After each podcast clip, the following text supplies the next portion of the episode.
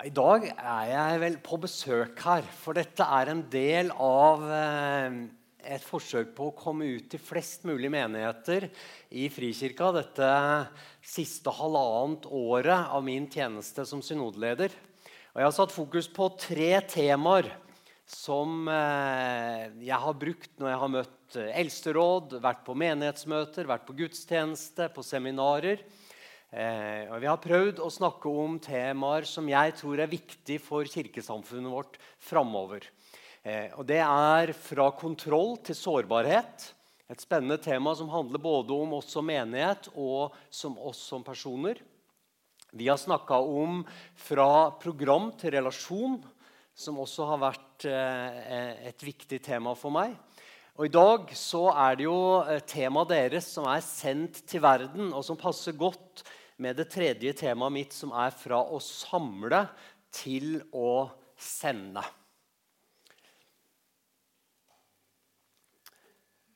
De siste årene har hjulpet meg til å forstå mer av de forhold som mange av våre kristne søsken lever under. I land der de ikke kan møtes til gudstjeneste og fellesskap som kristne. Begrensningene vi opplevde gjennom covid, dere husker covid enda? Så vidt. Snart borte fra hodene våre. Eh, men disse årene har vist oss hvor viktig fellesskap er for oss og for vår tro. Og det kristne livet det handler jo om relasjon. Om at Gud ble menneske og tok bolig iblant oss. Vi hører ikke sammen fordi vi deler samme filosofi, eller fordi vi har de samme interessene, eller fordi vi er opptatt av de samme tingene. Vi hører sammen fordi vi er lemmer på samme kropp. Fordi Kristus har ført oss sammen ved sin død på korset. Han har ført oss sammen. Han har samla oss. Og Det kan vi også lese om noen eksempler på, f.eks. i Markusevangeliet, kapittel 3 og vers 14. Der står det sånn Han pekte ut tolv, som han også kalte apostler, for at de skulle være sammen med ham, og for at han skulle kunne sende dem ut. Være sammen med han og sende dem ut. Og Et par kapitler etterpå, i Markus 6, så leser vi f.eks. i vers 12 så gikk de ut og forkynte for folket at de skulle vende om. Jesus sendte de ut. Han kalte til seg de tolv eh, for at de skulle være sammen, og for at han skal kunne sende dem ut. Er det noen samlere her? Samler dere på noe? Dette er en bekjennelse. Dere har muligheten nå. Skal dere få synstilgivelse med det samme? Eh, er det ingen samlere her? Ingen som samler på frimerker lenger. Ja! har du lyst til å si hva du samler på? Instrument. Nydelig. Så bra. Er det noen som er sånne samlere som hvis de går ned i kjelleren eller opp på loftet, så Å ja, ja, jeg er en samler, ja. Her var det vanskelig å komme fram. Ja, ikke sant? Ja. Ifølge Ja. Du er tilgitt. Ja. Nei, men hva, altså, det er mange måter å samle på. Eh, og Vi kan samle på verdigjenstander, vi kan samle på eh, mynter, vi kan samle på eh, trofeer. Vi kan samle på ting og vise fram. Se her, jeg, jeg, se hva jeg har. Full samling av dette. Eller vi kan være sånne samlere som tre ugifte søsken av min bestefar var. Da sistemann døde, så brukte vi ganske mange dager på å gå gjennom hver eneste lille eske som var stua vekk. For det var noe inni den esken, og så var det noe inni der igjen. Og så var det kanskje, så lå det noe penger her og noen verdigjenstander der. Og det var ikke kasta en ting på veldig, veldig mange år. Man samler for å samle. Men det går an å samle på andre måter, og det vet vi en del om, heldigvis, vi som er kirke. Vi samler inn penger hver søndag for å sende ut, sånn at eh, menighetsarbeidere, pastorer og misjonærer eh, kan bidra med noe der de er. Røde Kors samler. De samler på mange måter, men noen ganger så samler de folk eh, til et eller annet ulykkessted, eller hvis noen har gått seg bort, så samler de en masse mennesker for å sende dem ut for å lete etter de som har blitt borte. Det er mange måter å samle på, men det viktige er å både samle og å sende. Og Det skal vi fokusere litt på i dag. Gud, han ble menneske. Inkarnert, kaller vi det. Altså, han ble kjøtt. Han ble som deg og meg. Men han ble også vi kan si det på en annen måte, han ble relokert. Det er ikke så vanlig å si det akkurat sånn på norsk. Omplassert, sier vi kanskje. Relocated er derimot et ganske vanlig uttrykk på engelsk. Og det brukes masse i vår tid. Man kan måle situasjonen i verden på å finne ut hvor mye mennesker som er blitt relocated det siste året. Og vi ser en stadig økning av relocations. Jesus ble relokert til jorda.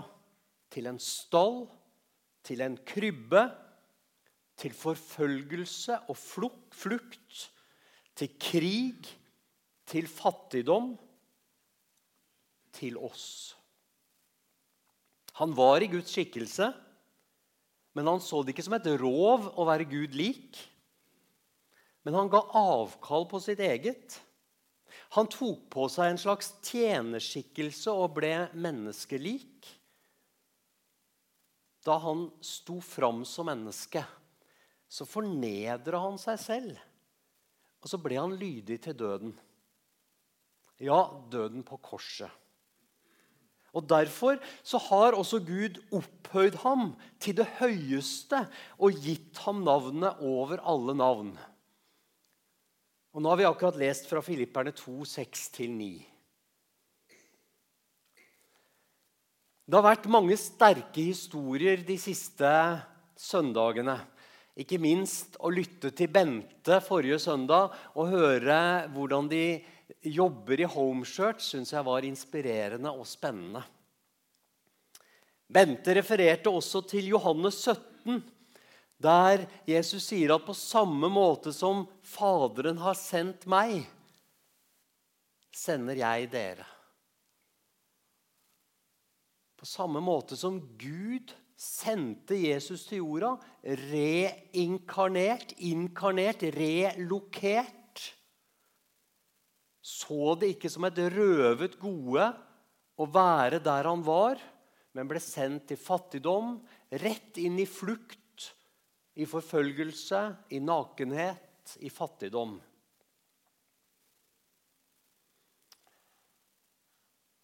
Så hva betyr det egentlig, da? Å bli sendt som Jesus sendte oss? La oss være litt mer i relokasjonen først. Fordi i dag så tror jeg det meste av relokasjonen i verden forbindes med flukt fra krig, hungersnød, fattigdom, miljøkatastrofer og forfølgelse. Forfølgelsen av kristne har økt betraktelig de siste få årene. Mennesker blir plassert på et fremmed sted under usikre og vanskelige forhold og Jesus han forstår hvordan dette oppleves. Fordi han selv ble relokert. Så hva betyr dette for vår menighet framover? Hva betyr det for oss som enkeltmennesker? På hvilken måte er vi villige til å bli relokert for å nå mennesker med evangeliet? Med trøst, med lindring og med håp.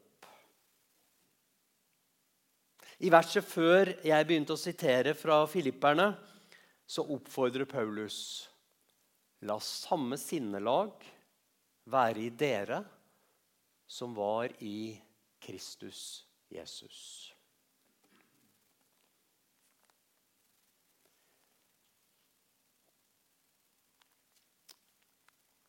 Som du har sendt meg, sender jeg dem. Og i Johannes 21, når Jesus kommer til disiplene som har stengt seg inne fordi de er så redd for forfølgelse, de er redd for å bli tatt til fange, de er redd for jødene, de er redd for de skriftlærde, de er redd for verden. Så kommer han til dem, og så sier han, 'Fred være med dere.' Som Faderen har sendt meg, sender jeg dere.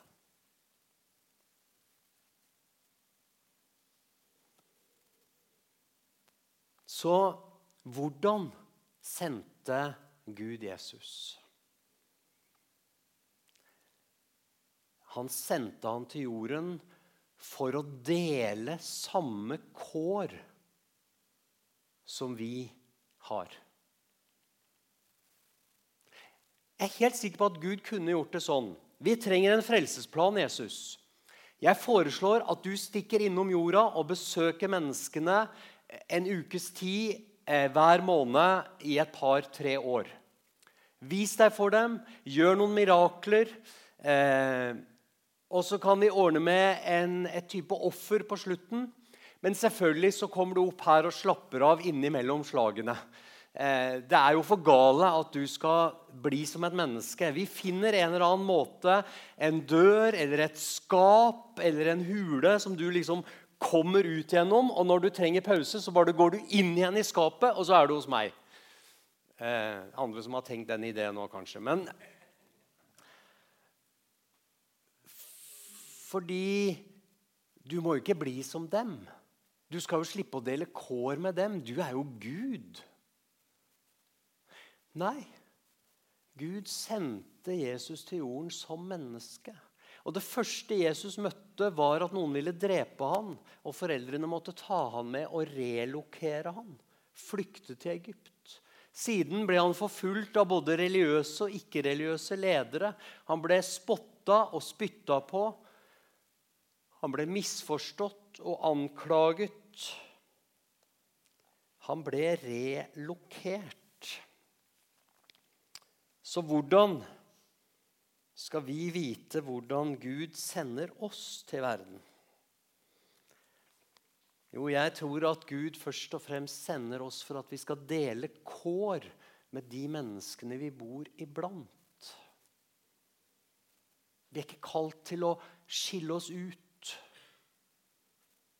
jeg tror Bente nevnte det òg forrige søndag, om et skriv eh, som ble skrevet på 100-200-tallet etter Kristus, om en beskrivelse av hvordan de kristne var.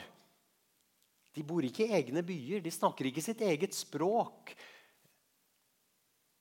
Men de er allikevel annerledes. Men de deler kår med oss. Deler vi kår med de menneskene som bor i verden i dag? Vi er sendt til verden. Og verden er blitt så liten at vi kan ikke skylde på at vi ikke vet hva som foregår i Midtøsten eller i Ukraina eller i Sør-Afrika. Vi kan ikke skylde på at vi ikke vet hva som foregår rundt omkring i verden. Men hvordan kan jeg vite om jeg skal dele kår med noen av disse menneskene? Apostlenes gjerninger 8 kan fortelle oss noe om hvordan dette fungerer. Samme dag brøt det løs en kraftig forfølgelse mot menigheten i Jerusalem. Alle unntatt apostlene ble spredt omkring i Judea og Samaria. Og i vers 4.: De som var spredt omkring, dro rundt og forkynte ordet. Dette blir ingen festtale. Jeg tror at Oslo Østre Frikirke, at du og jeg må forvente at Gud sprer oss rundt omkring. Og Det er ikke sikkert det blir et lykkelig liv hvis man skal måle etter menneskelig målestokk. For Gud sender oss til verden slik han sendte Jesus til verden. For at vi skal dele kår med krigsofre i Midtøsten og i Ukraina. For at vi skal dele kår med mennesker som bor på gata i Oslo. For at vi skal dele kår med urbefolkningen rundt omkring i verden. For at vi skal dele kår med finanseliten i de store byene, med politikere som jukser eller ikke jukser, akkurat som vi gjør. Gud bruker verden til å sende deg ut. Krig, forfølgelse, miljøkatastrofer. Jeg har lyst til å utfordre meg selv og deg i dag til å tenke Alt som virker som motstand og vanskeligheter i ditt liv, behøver ikke å være av det onde. Du er sendt til verden. Du er relokert. Det er ikke sikkert Gud vil at du skal sitte på den plassen du sitter på akkurat nå, trygt mellom to gode venner. Jesus så det ikke som et røvet gode å være Gud lik, men han tok på seg en tjeners skikkelse og ble meg lik. Delte kår med meg.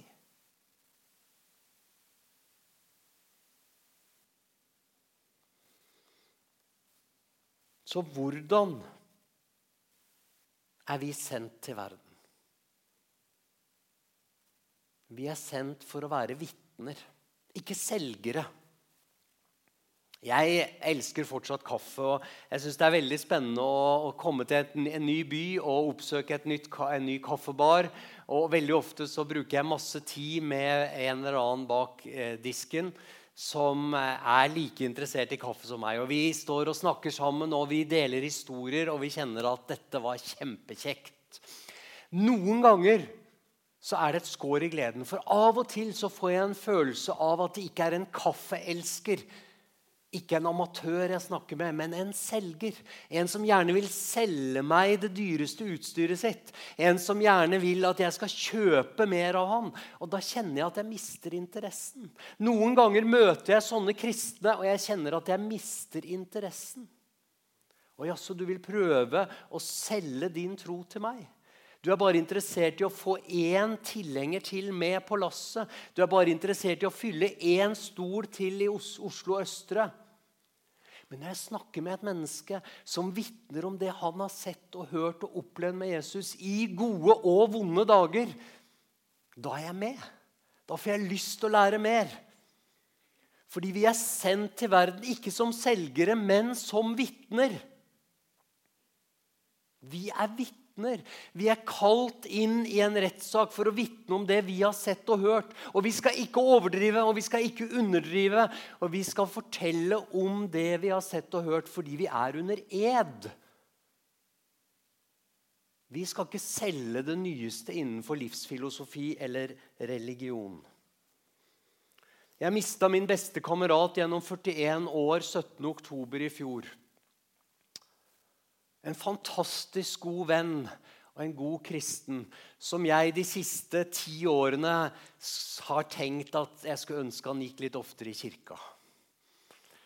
Og var litt mer engasjert. På, I minnesamværet på den begravelsen så sto det plutselig fram en mann eh, som jeg visste hadde vært venn av Roar i, i lang tid.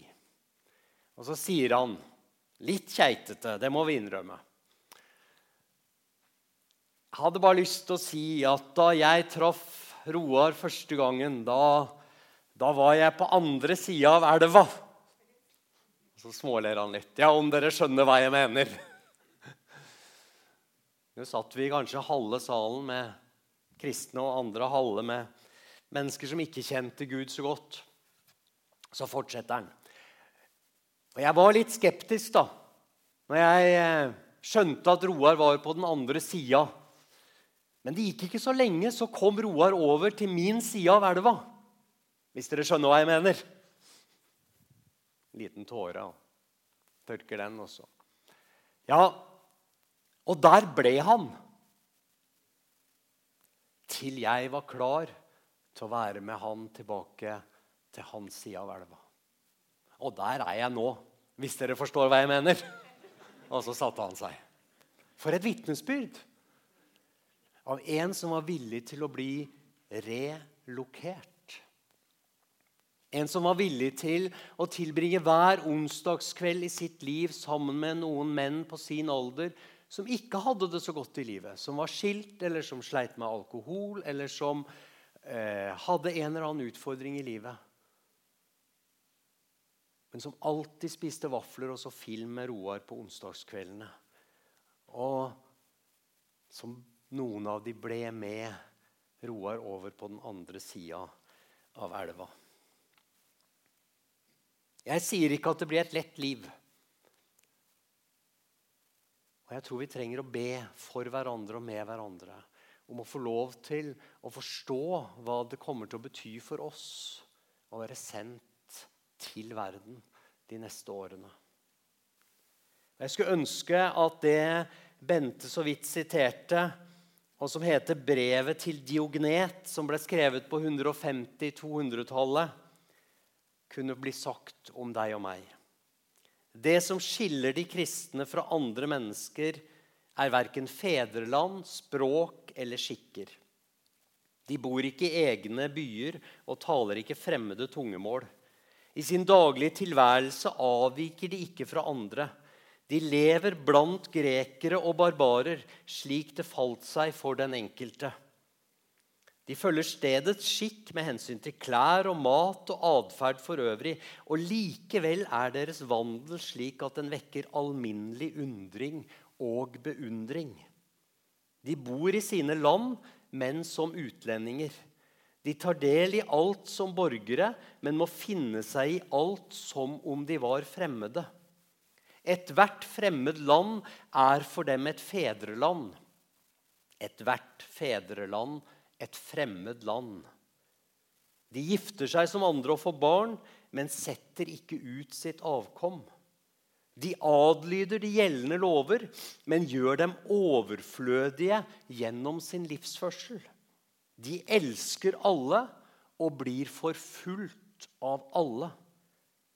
Man kjenner dem ikke, og allikevel fordømmer man dem. Amen.